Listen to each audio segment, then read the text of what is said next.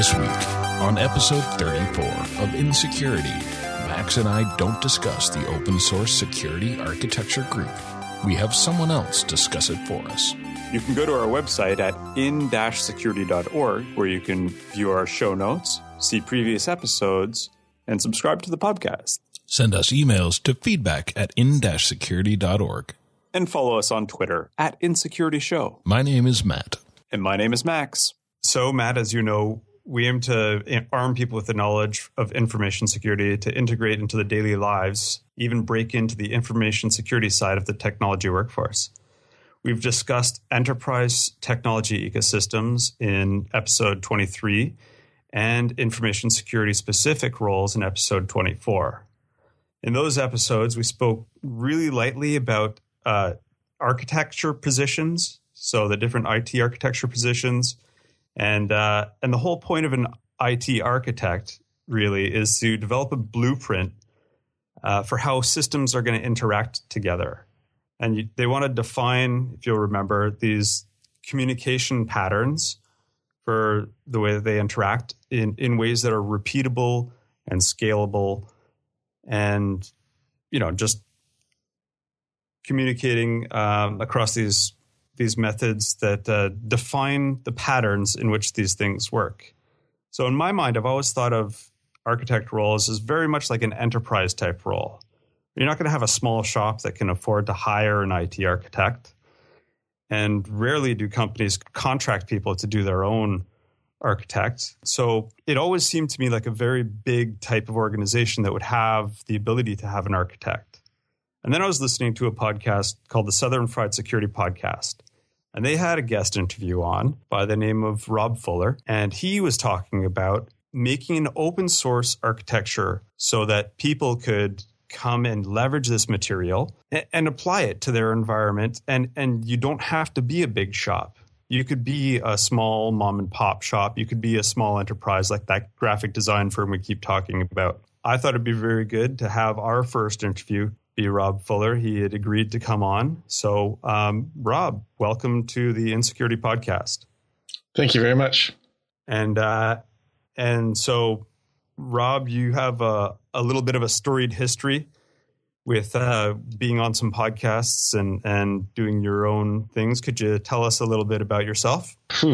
Uh, so that's ten years of stuff. My my first kind of foray into you know computers in general was way back when I my entire world of fun as a kid was um, cheating at games instead of playing them. So I'd I'd figure out what the memory address was, and I didn't know what memory addresses were at the time. What the memory address was, where the 100 you know points of health were, and then I'd freeze that memory address, and then I'd never die. And and that kind of kicked me off into uh, you know that mindset that I that I could play the game how I wanted to play it, not how someone designed it to play. And after that, um, high school and stuff, I didn't really get too much into it in the way of computers. I got typing class and and uh, and some computer programming class, but nothing nothing huge. Um, and then I got shipped off to um, in the Marine Corps over to Okinawa, Japan. Did explosives and stuff, which is a lot of fun until it gets boring, and I can explain that and then came back and did uh, Marine Corps computer stuff. Worked for the Senate for a little while, the the Pentagon for a little while, and did all kinds of fun fun things after that. But when I came back, I met a really interesting group of guys um, that they were starting a podcast called Hak Five, H A K Five, and got to be really good friends with them. And they let me on the show a couple times, and and they kind of blew up. Um, and Darren moved it out out to San Francisco, and and I've been friends with him, and and I just recently started a show over there. Uh, well, last year started a show over there called Metasploit Minute. Um, that I fly out to do nine back to back recordings of, um, and then fly back in a weekend, which is mayhem. remind, reminds me of my Marine Corps days of no sleep. Um, but yeah, I've, I've mostly been an offense guy though. So getting to be sort of a, an enterprise security architect, and that's what my new role is um, recently, is I started looking for information on this stuff and and really was at a loss. Like there's really nothing out there. Everyone's their own special flower.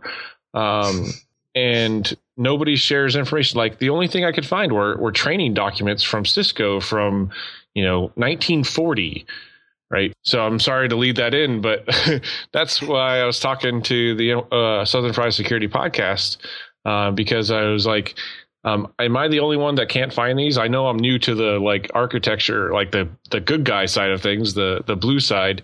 Um, am, am I just not seeing this stuff? And they're like, no, it's not out there. Um, so I created a project called the Open Security Architecture Group, so OSAG, Open Source Security Architecture Group, and uh, we haven't really kicked it off yet. Like it's it's still kind of growing and, and figuring out the mission statement of it right now. Um, but that's kind of what I wanted to talk about today, if that's all right. Yeah, absolutely. That's why we'd like to have you on. And a little bit more background about you. you. You were talking about how you have experience on the, on the offensive side, so specifically around your penetration testing history. And I wanted to let you highlight some of the work that you've been doing with the National CCDC or the Cyber Collegiate Defense Competitions and uh, right. maybe let some of our listeners n- know what that is, or even that that's an option. Right. So there's a there's a, a number of ways that um, lots of organizations are trying to get out there um, and help train or help um, teach people in cybersecurity um, and get more talent into the into the field.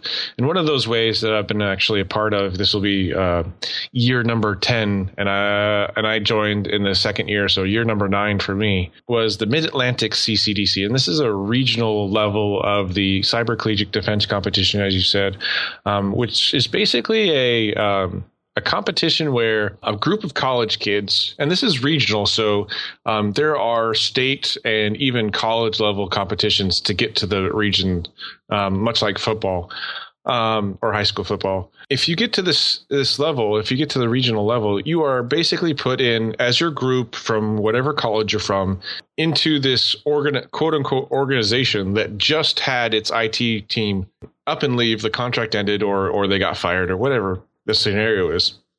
And you're essentially put where your team is put in front of you know 8 9 10 14 22 computers virtual or otherwise and you have to not only harden it and protect it but you have to deal with a ceo that has you know uh, and a whole business that has these different injects they call them or or business needs that come along with it as well as a, a trained red team. So I've been red teaming uh, for the Mid Atlantic region, as I said, for nine years, and I started um, about three or four years ago doing nationals as well. And nationals is is the kind of is the group that started it, and they're more of the you know, like the Olympics, the end all be all of the best of the best defenders on on the on the uh, uh college side just for the sake of clarification here, red teams in this competition are the ones that are attacking the systems, and blue teams are the ones that are defending the system. The college team, the college teams that you're talking about, are the blue teams who are there to defend.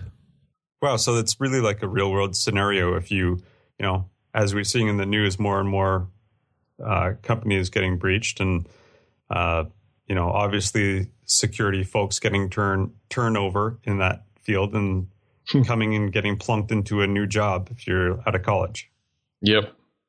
So it's it's a really great experience, and there's a number of different other programs that are out there for even high schoolers to kind of get ready for this type of competition.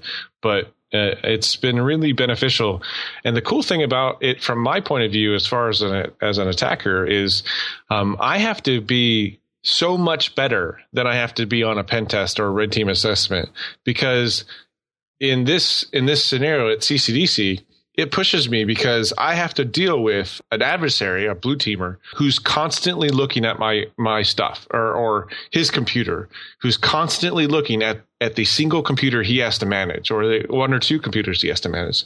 So my stuff has to be invisible, like eh, ultimately invisible, and that's that's been a, such a a boon for my you know my creativity and and um, and ability to make malware and, and and know how an attacker works because I've had to overcome essentially the, one of the hardest hurdles to deal with as an offense person. So I guess a lot of companies in the real world would have you know security forces that are supposed to be monitoring things in a security operations center. Uh, and the expectation is that they're looking at every event that comes in and dealing with uh, every every single flag that comes across.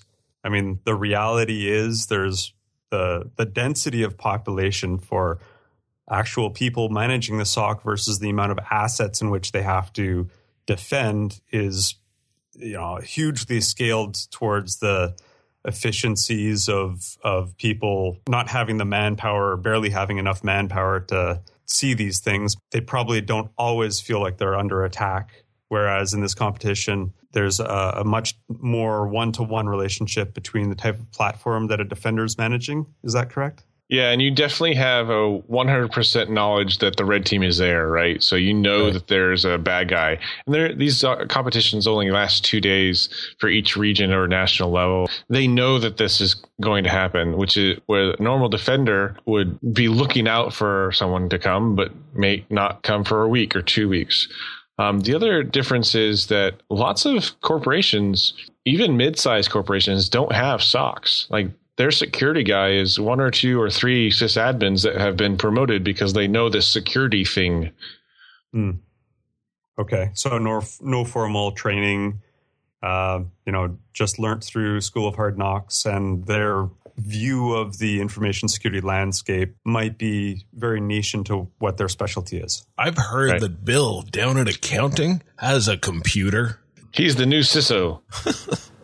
And more and more, uh, as we're seeing, uh, people are outsourcing their operations centers to other locations that have a foothold view into their organization, or maybe that organization has retained a certain level of employees to actually deal with the alerts once it's been escalated up to them. So they act like a second or third level uh, security task force, whereas you know the alerts are going to some other center, maybe right. So that's that's very cool. So that gives a little bit of perspective on the attack side. You've also actually helped out the defenders in the blue team by coming up with some works on how to win at CCDC. I believe that's uh, something that you constantly maintain to help out the blue team, give them a fighting chance. Yeah. Um, so so CCDC is very unrealistic, right? You're never going to have a one to one ratio on attacker defender or system to defender right? So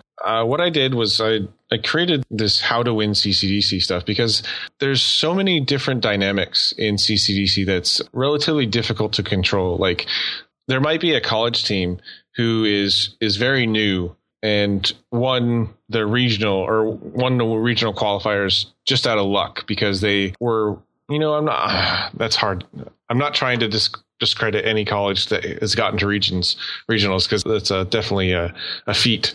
But there's there's a lot of times where there's there's colleges that have been there year after year after year, just like in football. Like I'm I'm not a big football fan, but it's very corollary, right? So there there there's these teams that continue to come back and back and back, and and the new teams are at such a disadvantage because they've never dealt with you know the big bad red team or or the big bad CEO that we have at Mid Atlantic, which who's awesome. I love him. Mr. Costas is uh, amazing, but uh, so what I did was I created a, a, how to win CCDC PowerPoint and basically used a lot of the blue teamers that I'd known for year after year after year going to this thing to help me build this. And and the reason is is because there's no information sharing, right? So um, just like in the real world, each team doesn't want to give away their trade secrets on how they defend better right? And, right. and big corporations don't want to do that either. So I created a, a, PowerPoint just so that I could get more information out there, so that my job would get harder. And like the the harder my job, the more fun I get to have because I love challenges and I like to build better and stronger stuff. And I, I don't like to be bored, right? right? If teams come with a very low knowledge and, and are just starting out, which is it's fine. That's great. But the challenge for me is is less and less, right? So it's a very self centered way of thinking about it. If I can train the blue teams better, I get a bigger challenge. The defender team, uh, those are college students. Are the attackers teams hardened pen testers? Um, sometimes. Uh, so the Mid Atlantic team has a uh, so I run the Mid Atlantic Red Team, and we have an eclectic group. We have malware reversers, we have pen testers, we have people who own their own companies and make products. We have all over the board, and and some of them have don't do any kind of offense work other than Mid Atlantic CCDC. So it's not always you know Uber Red Team always attacking mindset kind of people. Um, it's it's we just work together and we plan ahead. We we we do as much planning ahead as as some of the blue teams do. Fantastic. Thanks again for you know contrasting the your work history in the past and and your involvement with these things and what you're doing now to start elevating up the uh, the defense side. Um, you have another presentation I've seen around the attacker ghost stories, which is uh, again how to make a pen tester's job more difficult. There'll be a link to that in the show notes, as well as some of the other materials that we've discussed. For this episode, we'll find that at in-security.org slash EP034. The How to Win CCDC PowerPoint, how hard was it for you to not put a backdoor in that PowerPoint? So it's a Google slide, so I didn't have any chance to put a backdoor oh, right. in it. and and honestly, and, and completely honestly, I, I, really want the teams to get better, right? So um, I don't think Mid Atlantic has ever or not ever has gone to nationals or we've gone to nationals obviously we we haven't won nationals in a while so the the the better prepared I can get my region and that's what I see it as my region better as as defenders than the better chance that they have at you know at nationals. Right. Fantastic. So the attacker ghost stories uh, stem from just the idea that there are these so many, so many stupid small things that defenders can do with no cost, zero vendor, no blinky lights that would make uh, an attacker's you know life utter hell right? So they'll they'll never get the they have really hard time getting in, and that means that an attacker, an aggressor, uh, APT or whatever um, you have.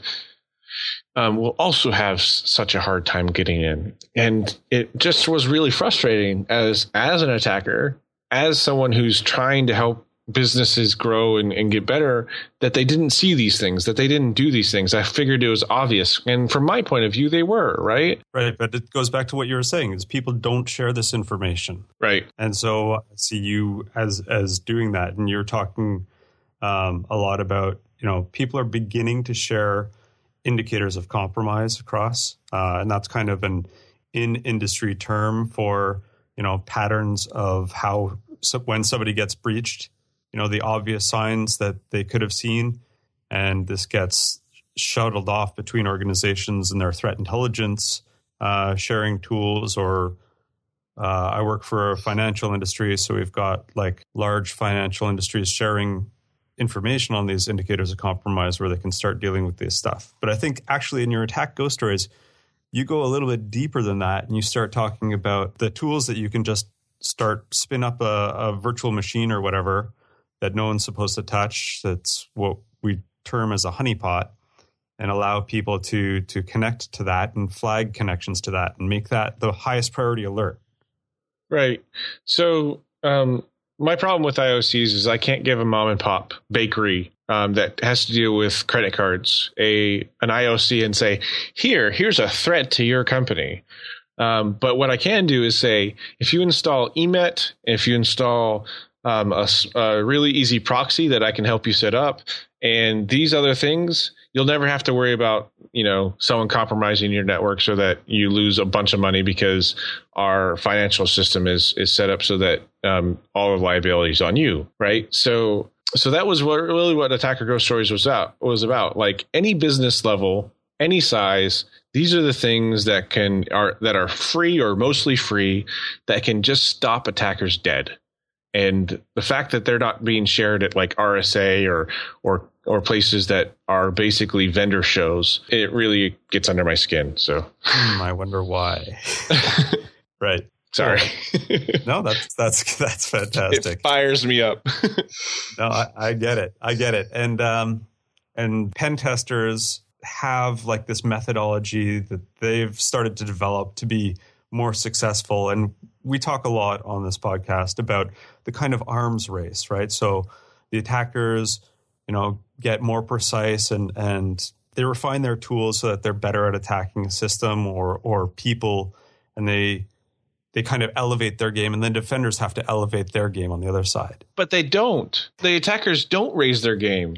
They're like we're still getting in with default passwords. The the pen test community agreed. has not raised their game in like 20 years.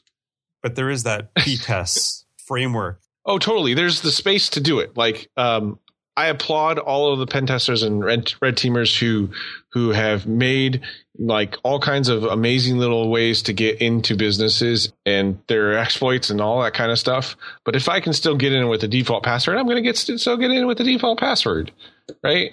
So, yep. like, I don't need all that fluff. I don't need all the crazy like crypto um, tunneling, you know, jumping around stuff. I just you know log into the web app that has you know command execution in it. Right. So there is this group of pen testers, I guess, working on developing this guide called the it's at pentest-standards.org.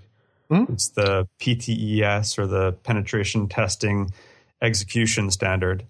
There's a different initiative at doinginfosecright.com, which is the strategic defense execution standard. And they're trying to, you know, build up, but they're a lot less mature than the the PTES guys, and um, in kind of doing right. what you're talking about, right? What are the easy things that we can do as an organization to to start doing IT basics, the stuff, the fundamental stuff that Matt, you and I have been talking about, putting the fun in fundamentals in in laying out, you know, the framework to address the low hanging fruit and build up your your IT practice, not even a security practice, so that you can start dealing with you know security issues.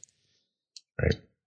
That's awesome. I hadn't heard about this. This is amazing. I'm part of the PTES group, and I, I, I will definitely check this out. I'm, on the website now, looking at it. It's awesome. Yeah, it's uh, it was initially um, put about by Myrcurial. He was the one who who first gave a kick at the can. Myrcurial is uh, James Arlen. He had initially started this up and it didn't go very far, but he's been talking about it a lot. And then Iftach or I am it, he he really kicked it along. So you know, trying to get that work going as well to develop, uh, you know, get a basic mom and pop shop or an enterprise organization to understand the the framework of this. So when I heard about your open source architecture, I thought, you know, perhaps this is something that could fit in.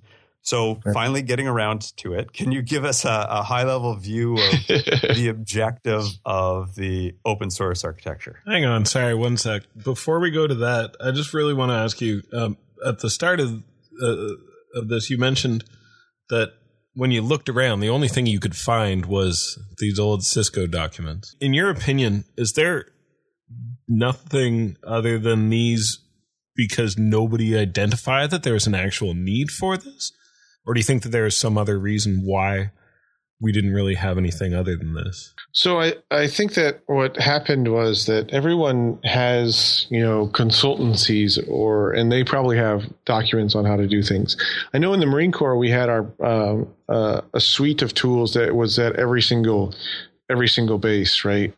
Um, and we had that documentation on exactly how that looks and feels and installs and everything. So I think that every business that actually has a repeatable perimeter, they have this documentation, but I don't think it's very public, right? So no one wants to publicize that their router is in front of this this specific IDS and and and off of this switch and this kind of version and th- that kind of you know i don't think anyone wants to publicize that because that opens them up to attack right so i think that the main reason is that it just never crossed anybody's mind right Why why would I publish an, an architecture document? So it's kind of nobody wanted to take responsibility for it. Nobody wanted to say, so this is what we do because it just leaves them open. Yep. Hmm. And uh, at my work, you know, I deal a lot with uh, architects. We've got solution architects, we've got infrastructure architects, we've got security architects. And the architectural process, at least in my organization, and I'm looking to you, Rob, to confirm if it's everywhere or just mine. Um, but the architecture process is very much the scientific method where someone comes up with a hypothesis and says, okay, we should be doing it this way.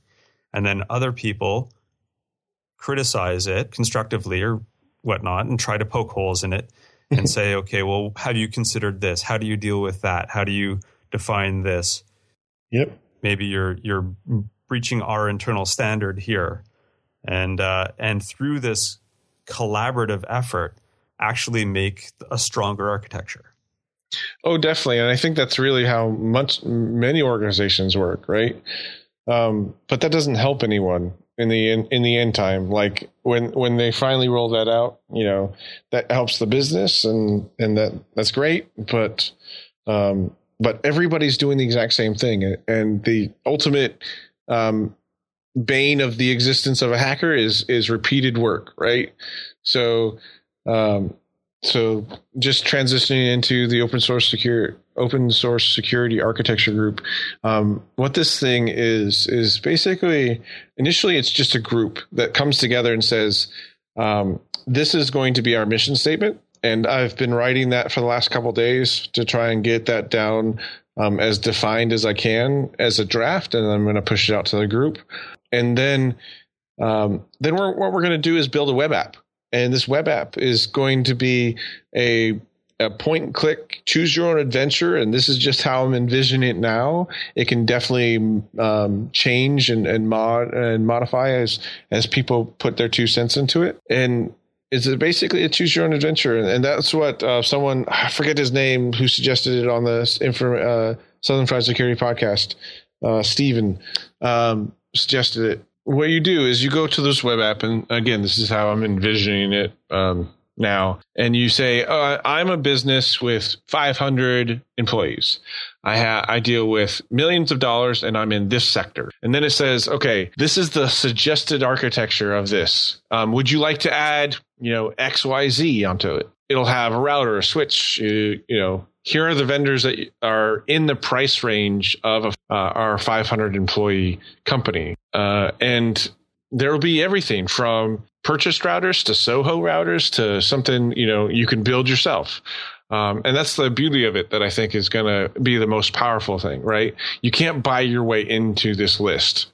Um, you can be suggested by the group, and then um, once once that group says yay, nay, or it doesn't really fit this level, uh, the quotes I got from this company are are way above what a you know a, a, a two person company could deal with, or or anything like that, right? So it's just going to be a very collaborative group making this architecture, and then once once you see all this, you can say. Well, okay, I have I have the switch, I have the router, I have that. You know, check it off and say it all kinds of kind of looks like this show me like the internals that that you suggest for this and what what software and what open source software what paid for software might be good for what i'm looking at doing and then you can go into the inter- internal or dmz um, and maybe a few things on how to set that up or even links to how to how DMZ should be set up. And I'm I'm not trying to collate all the all the information into one central location. It can definitely be links to, you know, to places that can just take you much further and deeper than this is supposed to go. But it's supposed to basically supposed to give you, you know, that kind of idea that that you would have to pay for or get training on to kind of learn. So, um, mom and pop coffee shop or um, is going to not know where their credit card machine is supposed to be connected. They're just going to plug it into Linksys router and hope it works. Right. Right. So I, am gonna I'm gonna slow you down a little bit and get you to solidify some of these thoughts, if uh, you don't mind too much. Um, sure. So the type of audience in which this is going to go to. Are you saying that in a larger scale organization where they do have architects, this is going to be a repository of architectures that they can leverage? Yeah, every every then, level of business, every level of and business. then a smaller shop that has like no IT.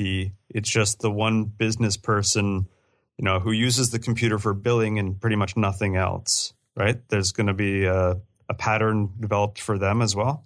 Yeah, definitely. And and suggestions like, you know, this is a bad router to get because it has a default port open and get those uh, attackers attacker mindset into it as well, right? Okay, so so so there's also going to be um, not only an architectural pattern developed saying, you know, this is where you place a firewall, or you have, you know, if you're a mom and pop shop, you have a modem that has a firewall built in, and then you have a secondary, you know, firewall router that you manage or something like that. But you're also going to say, um, like, these are the products that are good and not good. So you're going to actually get into the tooling for this.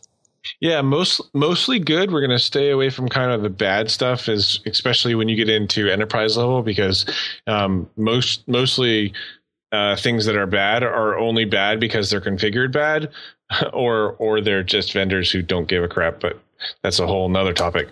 Um, yeah, and and I'm, and I'm not so sure because we're in Canada, right? We're not such right. a litigious uh, place, but I, I believe that there have been you know talks pulled from security conferences or people getting threatened to be sued about telling people what's wrong with some vendors' products. Right. All it is is going to be like a highly suggested or, or a point system or stars or, or however we make it. Um, and it's going to be um, a group of a half dozen or a hundred. I, I think we're up to like 35 members already of security people, defenders, attackers, all of them saying these five products, these seven products, these 10 products can do this. Ranging from open source to purchasable. Yep. And it's not necessarily going to be an endorsement of the product flat out. It's just going to say like crowdsourcing the opinions on the product, saying these are these are what we think work in these specific situations. Yeah, and it's going to be totally anonymous as far as the like the stars or point system. So um, there could be 70 points, but you'll never know who those 70 points came from. That way, we don't have you know any any kind of litigation opportunity there. So if someone says, "Well, this guy voted 500 times on the same thing," it's just not going to be there. Well, I imagine that you would have some sort of uh, polling system that's not going to be exploitable like that as well. yeah, hopefully not. Unless you're, of course, using some sort of CMS. Oh God, no. the anonymity of this alone really brings like like you were saying the only people who have been uh, gutsy enough to actually do this has been Cisco saying, here you go. This is the right way to do it. This way, if you have the anonymity behind it, then you don't have to say, well, you know, all of the, the text from Bank of America recommend this product because this is what they use and know. Right. Right. That, and I think that I was detecting something there where you were saying that you know, dependent on the size of your company that shows which tool to use. Right. And so this would be, you know, maybe some sort of patch management system or centralized firewall management or or or cent- where, where you gain economies of scale where you where you tip over that breaking point? Is that what you're referring to? Yeah we're not going to show like you know mom and pop business or even a mid-sized business you know host-based intrusion systems with threat analytics. Just doesn't make sense Right. right. And I guarantee that this this group is going to you know argue over what levels are and and how to how to best mitigate those. And it'll be kind of my job as a mediator to kind of help quell that a little bit and and get a decision or at least you know uh, agreement on something. So that's where I see my role being in this, and and mostly also to help make it make sure that it's anonymous, right? So so that um, no one feels you know singled out or identified and you can sign up to the google group as as any you know email address you want. So you don't doesn't have to be bob at aol.com or um, or uh, gene at bank of america. It can be you know gene at gmail and that's totally fine. Um, what i'm i'm just looking for um, is people who have been in this and know kind of the lay of the land and want to help and identify how to help when there isn't help available. Is there going to be some sort of vetting process for the people? Because, I mean, granted, you can sign up with any email address you want, but Is there going to be some vetting process to stop Gene, the um, terrible router salesman, from going in and just continuously recommending his product? What I'm going to rely on is the honesty of the group and mob rules to to kind of help quell that because um, I started Nova Hackers, uh, or me and Chris Gates started Nova Hackers six years ago, seven years ago, eight years ago, something like that. We found that our group has grown to seven, six hundred, someone hundred members, and the mob rules really works, right? So if you get if you get one person spamming the list with you know a job offer, and we've just had that recently, that's why it comes to mind. Um, I had like 17 emails in the first minute that this thing was published to our list, saying "What the hell? Kick this guy off the list."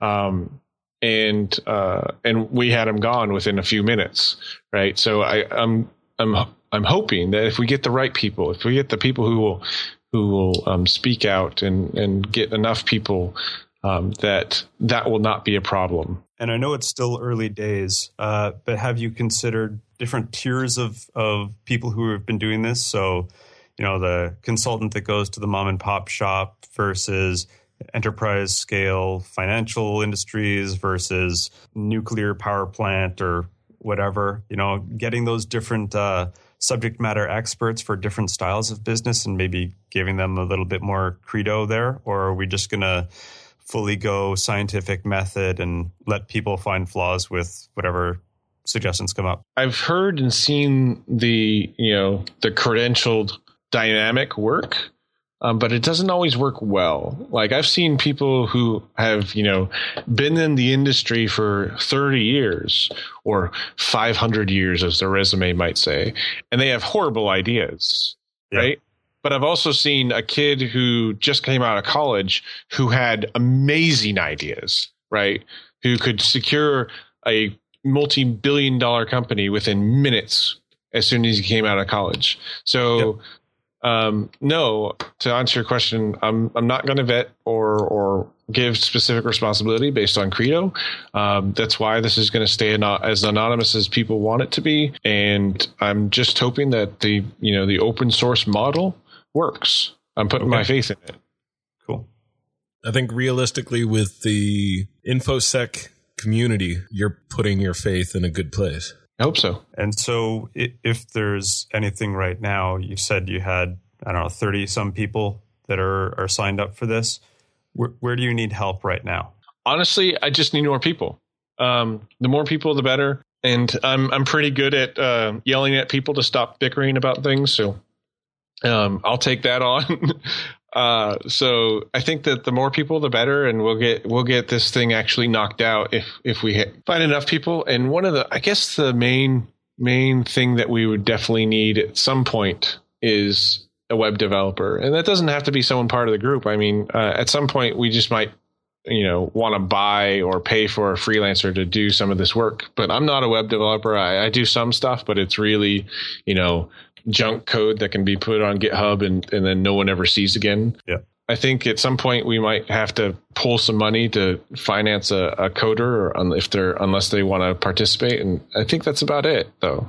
Okay, and uh, and any potential pitfalls do you see that we really should be looking to avoid here? So the pitfalls I see is um, is not enough people. If I don't get enough people if I don't get enough talent or uh, just ideas coming into this thing and forward motion on it, it's it's a really way easy way for an open source project to die. That's why I've I'm been ecstatic that you invited me on to your um, podcast to talk about this. Uh, the the more I get this word out, the better. And um, once I have a clear and, and uh, visual st- mission statement, I'll, I'll, get it out to the list, get some edits into it, and then publish it on my blog, and, and hopefully get it published other uh, other places as well. But I really want it to be a you know a solid idea before um, before we go public with it. That way, um, isn't it isn't criticized for you know grammar in the first you know five seconds. Well, that's fantastic. We're really happy to have you on to talk about this. It's something I'm excited about.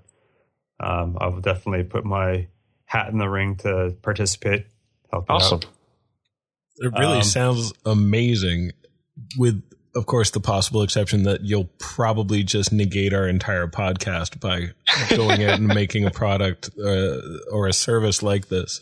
Hey, I'm happy with that. I've worked myself out of a job once, and it was a fantastic thing to do in the information security world. I feel like if you're not working yourself out of a job, then you're probably doing it wrong.